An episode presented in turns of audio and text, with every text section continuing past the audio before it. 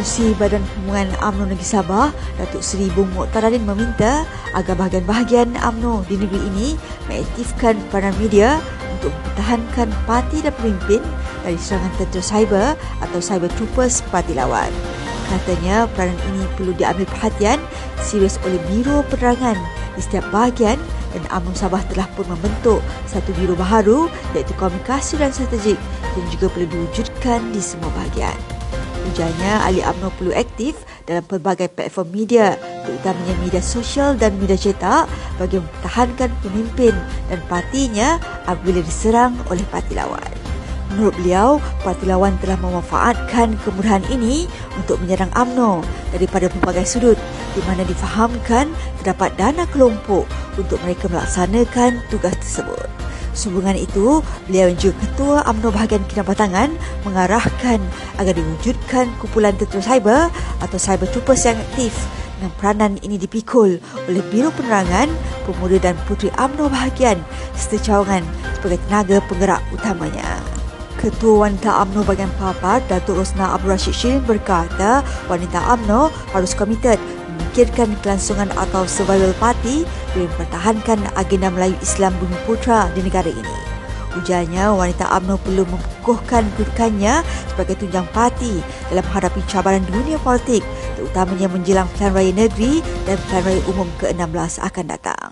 Sehubungan itu, beliau yang juga ahli Majlis Kerja Tinggi UMNO meminta mereka yang dipilih oleh para perwakilan dalam mesyuarat persidangan bahagian baru-baru ini termasuk yang dilantik perlu melihat jawatan terbabit sebagai satu amanah serta tanggungjawab besar bagi memastikan kelangsungan UMNO kekal relevan di mata rakyat.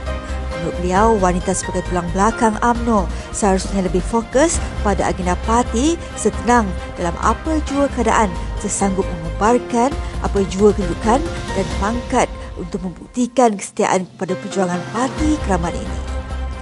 Ketua Penerangan Pergerakan Puteri UMNO Malaysia, Syamila Nur Azizi berpandangan muka baharu yang mendapat tempat pada pemilihan UMNO baru-baru ini mampu membawa manifestasinya tersendiri pada masa hadapan parti. Jelas beliau perkara tersebut sebagai salah satu usaha terbaik parti dalam menarik sokongan rakyat terutamanya golongan muda bagi mendepani pilihan raya negeri di enam buah negeri kelab.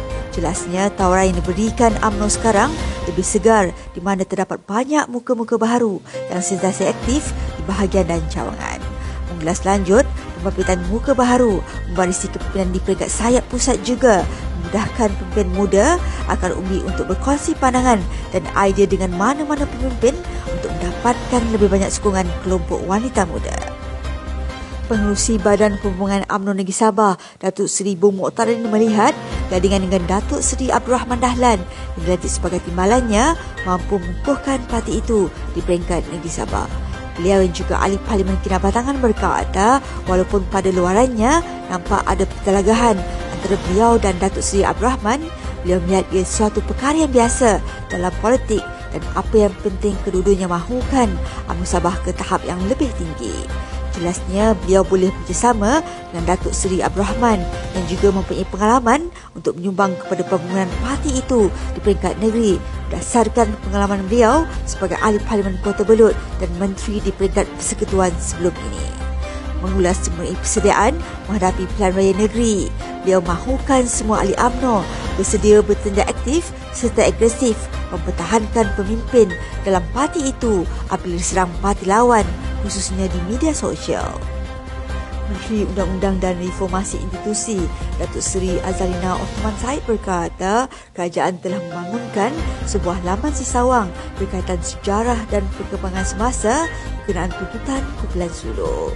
Dia menjelaskan fakta kes tuntutan kumpulan Sulu itu adalah tidak begitu kukuh kerana sehingga kini belum diketahui sama ada mereka yang membuat tuntutan itu benar-benar waris Sultan Sulu atau sebaliknya. Media melaporkan pada Februari tahun lepas, agensi berita di Spanyol melaporkan penimbang kara negara itu, Dr. Condoza Stampa telah mengarahkan Malaysia membayar pampasan sebanyak RM62 kali 59 bilion kepada waris Sultan Sulu. Sementara itu, Ketua Pengarah Bahagian Hal Ehwal Undang-Undang Datuk Seri Hairul Zaimi Daud berkata salah seorang penuntut daripada kumpulan Sulu yang dikenali sebagai Fuad Kiram telah diklasifikasikan sebagai pengganas. Dia melaporkan Fuad atau nama sebenarnya Muhammad Fuad Abdullah Kiram merupakan salah seorang daripada lapan individu yang mendakwa waris kumpulan Sulu dan sedang membuat tuntutan terhadap Sabah termasuk beberapa aset milik Malaysia di luar negara.